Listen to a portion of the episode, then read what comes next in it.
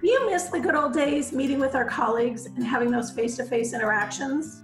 Who doesn't? It's that connection, camaraderie, and discussions that unite us all. So join us as we work to gain all that back and more through the new Reconnect podcast. I'm Kim McTiernan, account manager in Lower Alabama. And I'm Stephanie Fowler, account manager in East Mississippi. We will be your host. This podcast is all about all of you, our incredibly experienced, effective, results driven account managers. We're excited to bring you guests that will deliver insights, helpful knowledge, sales and business strategies to grow your markets, something new, hopefully, a little fun, and most of all, we'll be reconnected during our drive.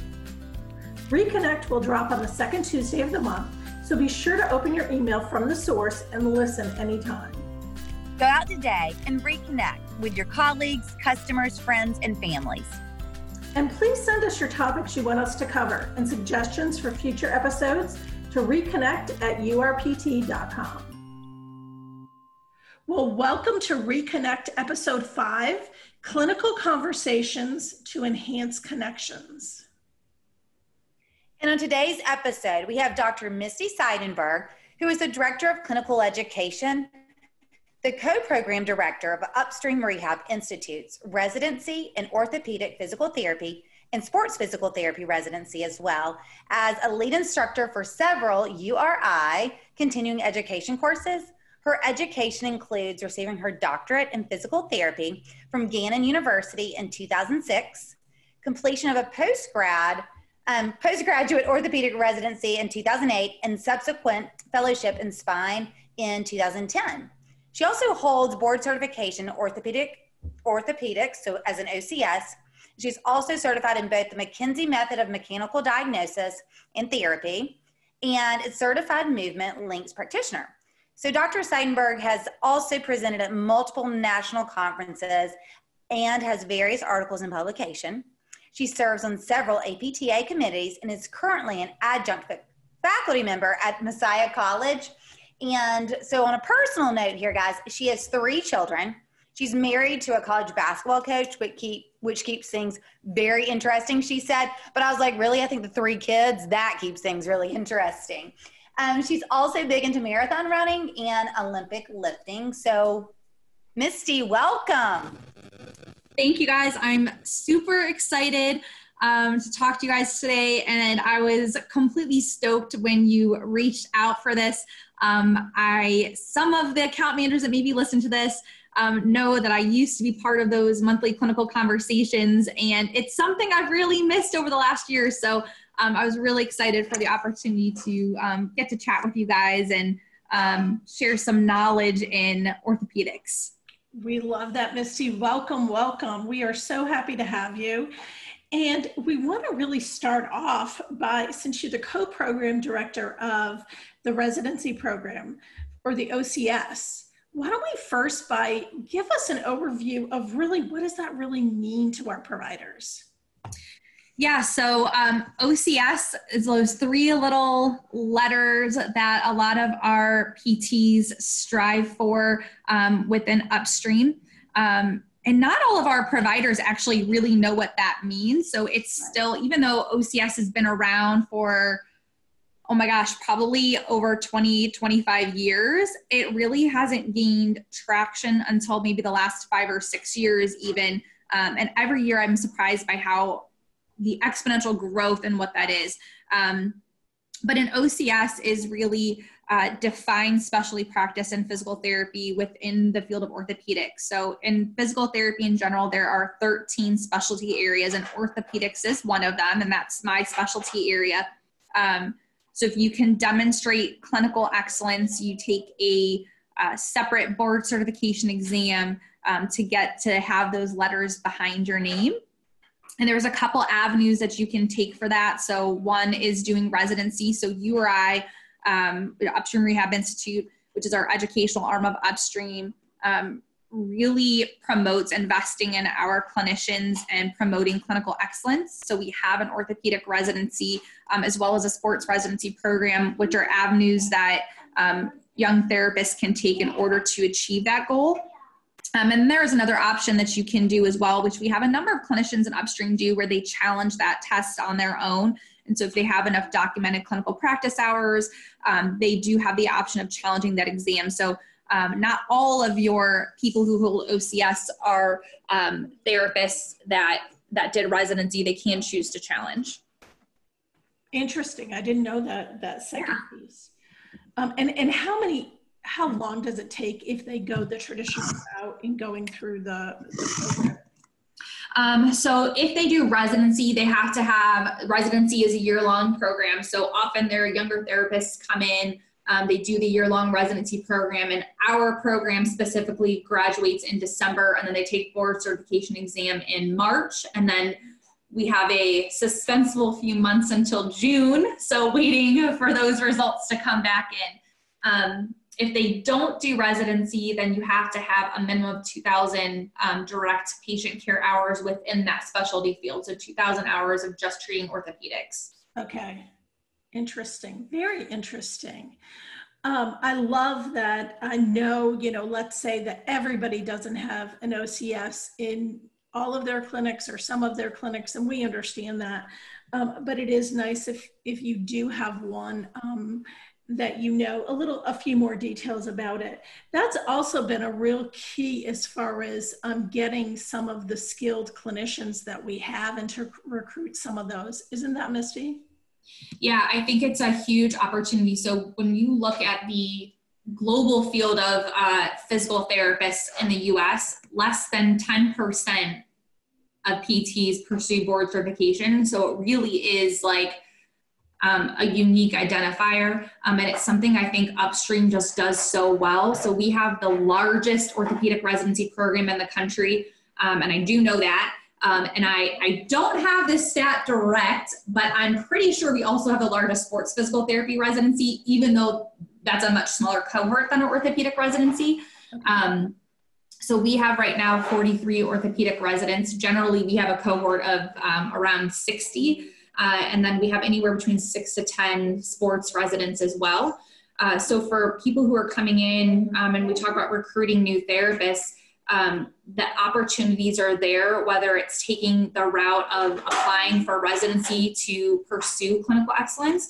Um, but URI also has other opportunities as well for our recruiting ther- um, new therapists. So we offer uh, on the source, there is a specialty team for OCS prep. So URIs also recognized residency isn't for everybody. And so we've put together some resources to help our clinicians that way. Um, and I think it's something that's such a benefit that upstream offers that we have very robust continuing education and other programs um, and it's one of the advantages of coming to work for a company that is our size because we have such diverse opportunities for our new hires and bringing people on board. This the learning opportunities are endless, really. Yeah, so they can experience so much growth, which obviously, if we have more specialties that we can help go out and promote, it just ha- helps us have a little bit more of an opportunity to be able to treat more patients and to get more patients in the door um, which is amazing. Is there anything else that you can um, share with us that would be helpful?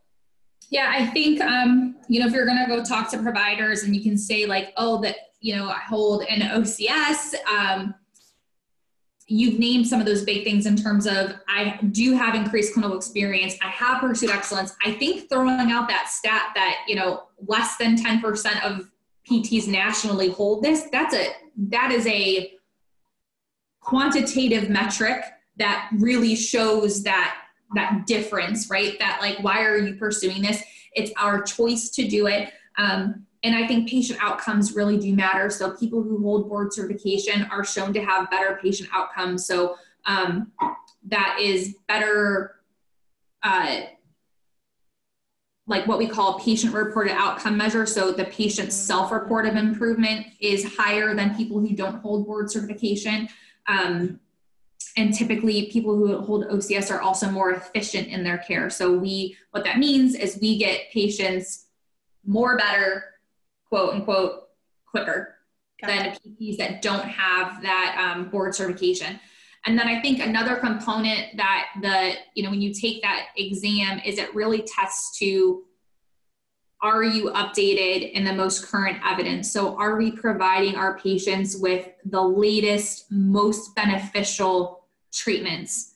And if you hold board certification orthopedics, you've been tested on that information to know that you you do know what those um, high priority interventions are. So we're not you know, if you hold OCS, you're not doing um, outdated interventions that maybe don't have a lot of great support for them. We are doing things like manual therapy and integration of skilled exercise.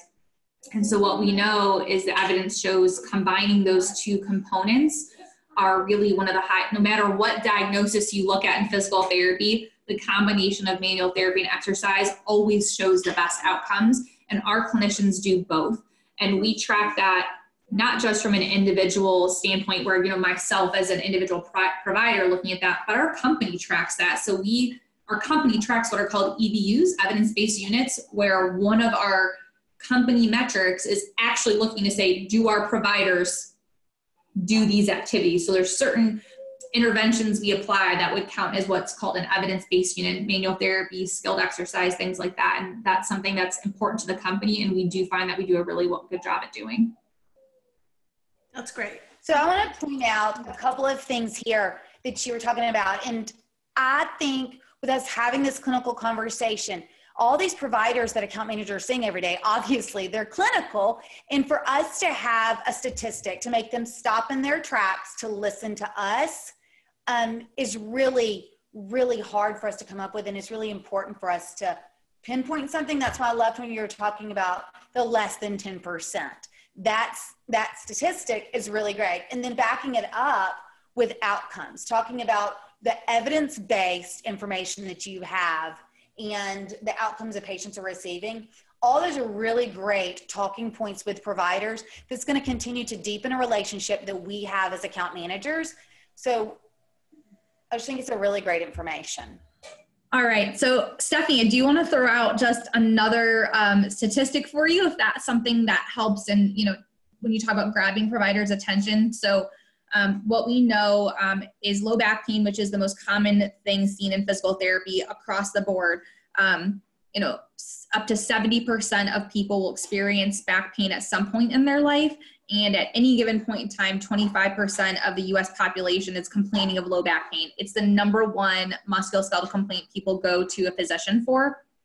And what we know in terms of physical therapy is that if patients are referred to PT within 14 days of care, so that is a key number, 14 days from the point of consultation, uh, so the day they walk in the provider's office, if they are referred to physical therapy within that 14 days, we see significant improvements in outcomes. We see over um, almost $3,000 less um, cost spent within that episode of care.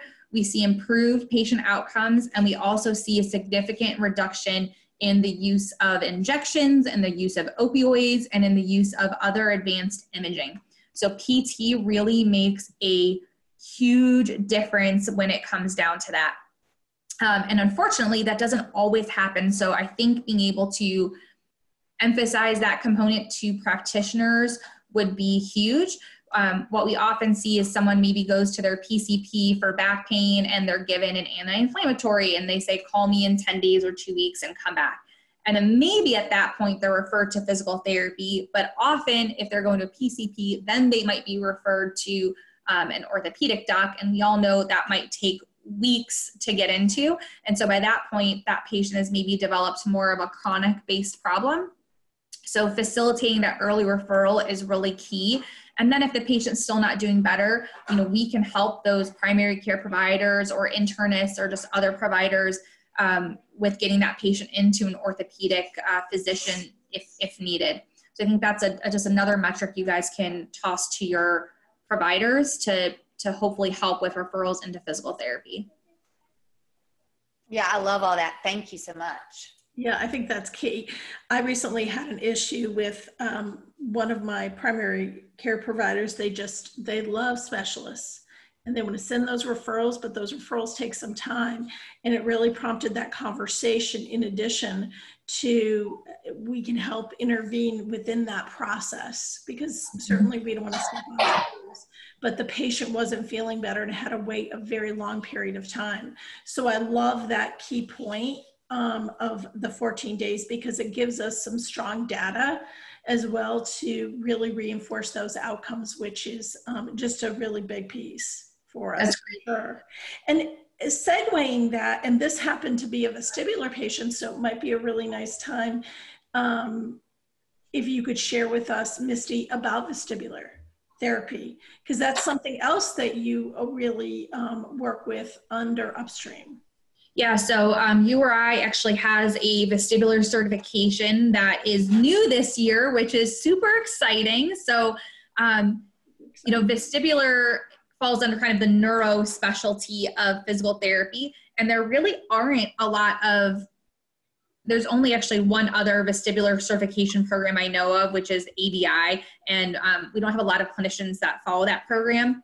Um, I think we'll see a lot of the upstream clinicians uh, that do treat vestibular coming through with this vestibular um, certification. And that is going to be you know everybody loves somebody that's certified so to be able to go to provider and say i have someone who's actually certified in this is going to be awesome um, because it's just not something that exists in the global field of pt even though there's tons of courses people can take on vestibular rehab um, so we have courses that people specialize in that uh, and there's a number of diagnoses that fit into that whether so one of the common ones the most common diagnosis um, medically is called bppv which stands for benign paroxysmal positional vertigo. Um, but what you'll hear patients say is just i have vertigo or i'm dizzy. So that's bppv is the medical term for just dizzy people. And there's other there's I mean, a ton of other diagnoses that fit in there. Some of the other most common would be what we just call a hypofunction. So somebody who um, maybe feels more unbalanced or unsteady. Um, they still fit into that quote dizzy category though. Those are called hypofunctions, and any of our therapists that treat vestibular can treat either of those diagnoses. Um, a great tip for providers is if someone's presenting with vertigo and perhaps they have BPPV, our clinicians can assess that and treat that and typically get them feeling 100% better within two to three visits. It's super fast. Now, that being said, I think another advocacy point that would be really great for providers to share with their patients is in two, maybe sometimes as early as one visit, but maybe up to three visits that the patient's going to be feeling better there's still some underlying things that need to be treated often to address any other balance deficits that have occurred because of that issue. And so for our providers, if they can emphasize that to the patient of you're going to be feeling great when you go see XPT, but we also want to make sure we're um, preventing any additional fall risk. And, and we see this a lot in our older patients. It's one of the things that upstream has a big push for is that uh, fall prevention. Um, so you guys may or may not know, but we do fall screens and balance screens for patients, and this falls under that umbrella. Um, so often we'll see patients for a few weeks when they come in with any of those dizziness uh, diagnoses, even if the symptoms are better quicker, to make sure we're treating um, the patient comprehensively and addressing any of the deficits that they may have that's a big piece. That's a, I mean, I think it's just a huge opportunity as same thing. Everybody may not have a vestibular therapist um, or certification. When did the certification start? Is it just the beginning of the year? Yeah, so it just came into play in 2021. So we've always had, not always, but in the last few years, we've had a vestibular rehab course and concussion management course. And Destiny Hebert teaches that, and she's just finalized that certification. So people will start testing for that this year. Okay. Um, and I do think so. Certification obviously goes a long way, but even for um, the sales team to just know that people may have a vestibular specialty, they may not have a certification, but it is a specialty area that they may have taken a lot of continuing education courses on. So there's a lot of PTs that treat vestibular patients, even if they don't have that certification. Right. Um, so certainly they should reach out to their clinic directors and say, hey, does anybody treat vestibular? Because it is a, it's an extra specialty you can bring in for sure. Absolutely. Yeah, and I want to. It's especially that we can see all of our providers, like between family medicine, internal, ENTs, really all of those providers see those patients who do complain of that. So it's not, especially where you have to go see only one group of providers that can really refer for that. A vestibular, it can be across the board.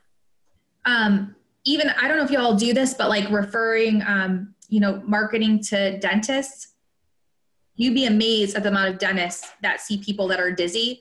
And it's not because they're going to the dentist because they're dizzy, but it's every dentist's bane of their existence when they have a patient come in and they need to do a dental cleaning and that person can lay can't lay back because they get dizzy. I cannot tell you how many dental providers I've talked to and just send them over to me and we'll treat them because they're already like, you know, cramped and doing weird things to get into the patient's mouth. And when they can't lay them back, it makes it that much more challenging. And what's really unfortunate is that all, there's a lot of patients who have dizziness or maybe have had a long history. Maybe they have one of these hypofunctions where it's now become a persistent problem that they just think, well, I'm just older. This is how I am. There's nothing anyone can do. I just have to deal with it. That's not true. And so that's another provider that um, you can talk to that you'll get a number of referrals from because they'll be excited if somebody can help them deal with that. Yeah, that's awesome. I had not even, that's not even crossed my mind about an issue with the dentist and their patients.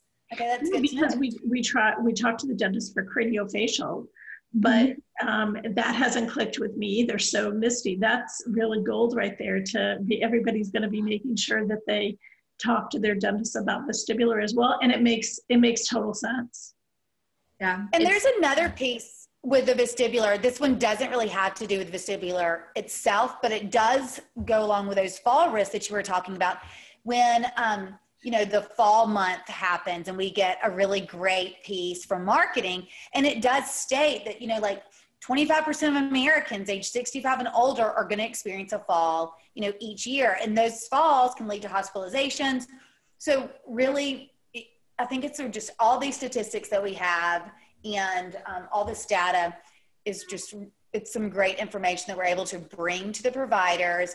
And especially when they're on a sheet of paper that we can leave, point out, because, you know, we say it, you know, it's the old I'm saying where you hear, you forget, you see, you remember, then you do and you understand. So to have that piece that I know that you've worked on that we get to leave behind with our providers, we're like, oh, okay, I totally remember what these account managers were out here doing. And then they actually do write the referral. They're like, oh, now I understand. My patients are having really great outcomes. So um, I guess just the one more piece to tag onto that fall component. Um, which definitely deviate from ortho, but it's great. Um, you know, I think of the last fall piece that we wrote, and we it's funny because fall prevention is in the fall in September. Um, but for that last piece, you know, did try to emphasize if patients, you know, fall prevention, it's not about waiting till someone's had a fall to come to physical therapy.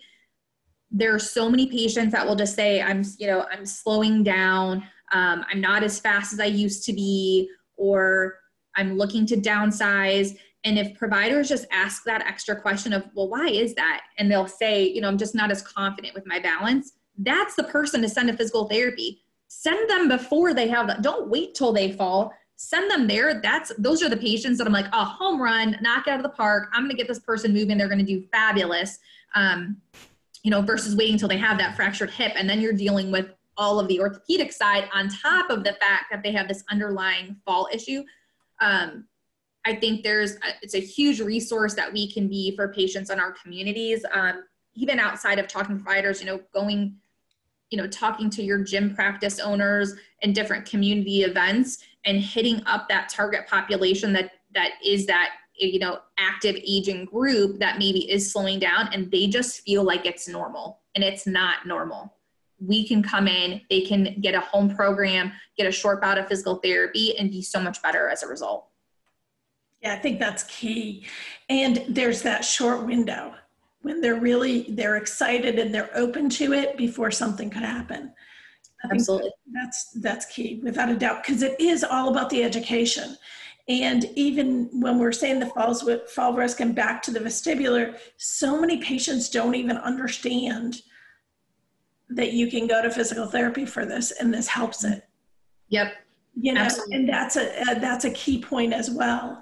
Um, well, and it's that's funny, Kim, because it's it's not even our it's not just the patients the providers have absolutely zero clue as to all of the specialties we offer which is really great while we're having misty here to kind of cover all this to remind all of us as account managers little things that we can say and certain patient populations that really can come to physical therapy but that's our job every single day is reminding providers that oh yes we do wound care we do pelvic floor therapy. Or, you know we have all these great specialties with orthopedic sports residency programs vestibular. And so i mean yeah you're right the patients but even our providers. Absolutely. I had a neurology i was meeting I was meeting with a neurologist one time and I was asking him if he was um, familiar with the LSVT program for Big and Loud. And he was like, No, I had no idea. I was like, It's for your Parkinson's patients or your progressive neuro disorders. And he still had no clue, which was great because I was able to go in and educate him. And these days, you know, sales isn't about selling anymore, but it really is about educating our providers on everything that we can do. So it, it really does open really great doors for us to have great relationships and educate our providers on everything that these clinicians can do. Yeah, there's always an opportunity. And if you can just dig a little bit more and ask a few more questions to kind of uncover where those pieces are that we can be that resource for and we can take care of more patients. With Stephanie, you just said another um, another specialty that I wanted to see if Misty could um, talk a little bit about is pelvic floor. Yeah, so um, pelvic floor is actually surprisingly something I'm really passionate about. Um, it's definitely a smaller, I think, um, specialty across the company. But I mean, I think almost every region has at least a therapist that is interested or involved in pelvic floor. Um, Ashley Crew is our pelvic floor guru. If you like need any details, like that is the go-to person. Um, she's created our intro to pelvic floor and our pelvic floor 2 class that's coming out this year which again will lead into a certification. Um, but we do a lot of clinicians also take the Herman and Wallace certification. Um, i'm selfishly hoping as the upstream course comes out and that get we get a certification though um, we'll be able to take that fully under our, our wing. Um, but yeah pelvic floor is a huge underserved population um, it's not just females, can treat males as well. Um, definitely something though to contact your clinicians about to find out, all right, well, you say you do pelvic floor, but like, what does that mean? Mm-hmm. Um, some of our pelvic floor therapists treat like incontinence, mm-hmm. um, which is difficulty like stopping yourself from going to the bathroom. And that can be completed doing, we don't always have to do what's called an internal evaluation or an internal assessment of the pelvic floor. Um, sometimes we do use special things like biofeedback or electrical stimulation to help with that. Um, but it is so much more, I think, when you talk to a provider, is it is so much more than doing Kegels. Kegels are the thing that are what people talk about in um, the community, but it is just way more. Um, there was a great, gosh, I wish I had this because I would I would give you guys all the uh, the citation right now, but there was this great article that came out a, a couple years ago. And it was like to Kegel or not to Kegel, and it was in like a magazine. Um, because everybody's just told squeeze, squeeze, squeeze. Well, what if your muscles are already overactivating and you actually need to like chill out a little bit? You need to just relax. So that's not always the answer. And unfortunately, that's typically what people are told to do. Um, and whether it's someone who's been having incontinence for years or it's someone who's postpartum, that may not be the case. It may be a relaxation issue. Um, I actually took some pelvic floor um, continuing coursework when I was in our Dillsburg location because it was a population that was underserved and I was just meeting all these women that were having these issues. And so I was like, I'm I am I am gonna go do this. And it was awesome. I mean, we built a pelvic floor practice super fast. Um, but yeah, so I think for for the sales team to go and talk to to the providers that it's not just Kegels and there's so much more that we offer, whether it's what in the PT world we call it upregulation and downregulation is like the formal term. So do we need to upregulate their muscles or downregulate? Meaning, do I need to turn those muscles on and get them stronger, or do I actually need to turn them off and calm the system down? We're able to assess both of those outside of incontinence, we also can treat pelvic pain, but not every PT does that. So it is something to ask about. Do, do your providers treat pelvic pain? Um, and do they treat men's health? And then even pediatrics. So um, some of our, our pelvic floor providers will treat children as well that have constipation or bedwetting issues. So it really runs the gamut across age spectrums, but also diagnoses. And don't you feel that these patients are also kind of what you're describing with the vestibular, where they're like, you know what? All these issues that I'm having, it's just part of aging. I've had multiple children. It just is what it is. Yes. Oh my gosh, right? Every other commercial, maybe it's the stations I watch because I'm a female hitting 40. I don't know, right? I'll get marketing. I feel like every other commercial is for some form of like fancy depends and like, oh, don't leaking, don't worry, we've got you covered. And people right. just think it's normal. It's not normal. Right. Um, and providers that see that, you know, that's on a lot of people. So I think we think of going to the OBGYNs. Okay, that's great. You know, go to your urologist. That's great. But your primary care providers, you know, that's huge. Um, even, you know, a big one is oncology rehab. So um, if you have, can- you know, physicians that are oncologists or cancer teams, that's a really common um, side effect after having chemo because you just get atrophied you know you're not as active. Um, for people in post-cancer rehab what we know is there's a huge statistic. Oh my gosh i just talked about this. We do in sports residency we do up the athletes pelvic floor section. Um, so there's two populations that are really underserved. People who maybe are coming out of skilled nursing and it's like after 10 days of bed rest, I want to say it's 82% of people will develop incontinence. So there's a very high association with someone not being able to walk and developing incontinence. It's huge. Um, and then on the flip side of that is athletes. So there are reports of anywhere from five to 80% of athletes having uh, female athletes have incontinence. And that's not who you may maybe think of, um, but it's big and it's out there. Uh, and so if you have sports medicine providers, that's something that they can be asking about and that we can treat. But not all athletes want to report on that. So um, it's it's huge to talk about. It's also something great that, you know, for the sales team, promote that to your to your clinician. That's something you guys can teach your clinicians about and say, hey, did you know even if you know 80 maybe is high, we know it's like 80% in soccer players, even if it's one in five of your athletes have incontinence, are you as a clinician asking about that?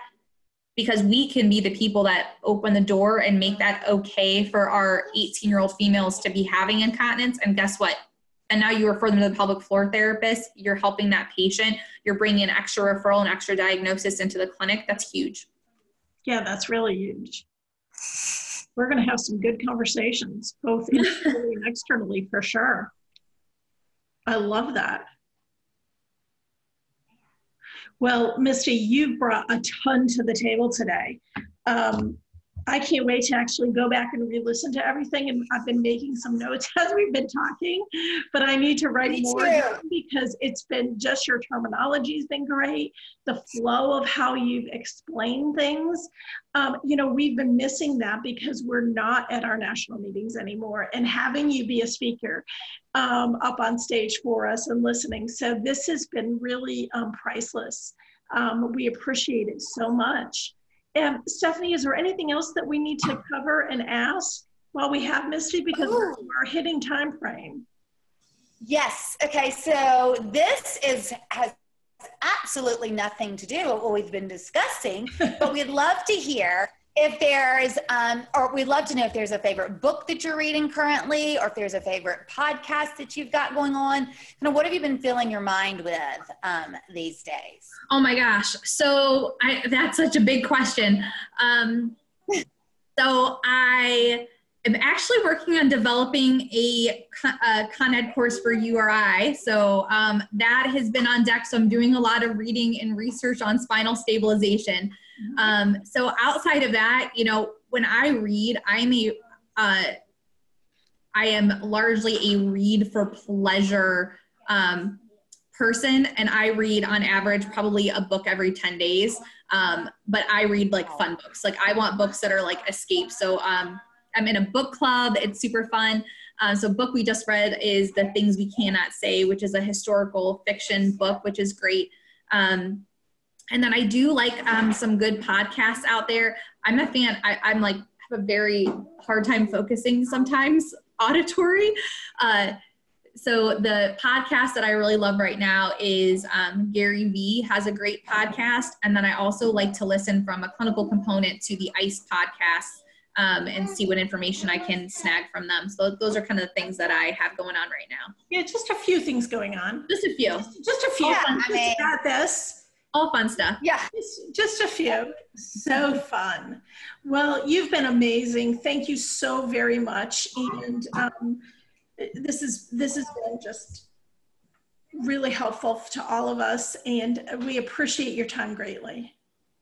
Well, I thank you guys for um, inviting me. This was so much fun. I hope I have the opportunity to come and chat with you guys again. I feel like there's so many things we could talk about. There are so um, many things. The world of PT is huge, uh, but it's been great. And, and, again, I thank you guys for um, bringing me on. Absolutely. This concludes episode five. I'm Stephanie Fowler. And I'm Kim McTiernan. And a special thank you to Ian Hauser for all of our editing. Okay, Kim, I am super looking forward to episode six, and it's all about beating the summer slumps. I want to say thank you for everyone who has already sent in their ideas because there are really some great ideas and some really cool tips that they've given us to kind of beat those summer slumps. I know I cannot wait as well. Everybody, if you by chance are listening to this and you have not sent yours in, please send it in, even though it's later. Um, we want to make sure to get that in. And these tips are both for professional ideas, um, like cool things that you do in the summer that are a little bit fun and different, and personal. We've gotten both, like what helps you beat the summer slump. So it's going to be a really interesting podcast. So we look forward to delivering that to you for our June episode.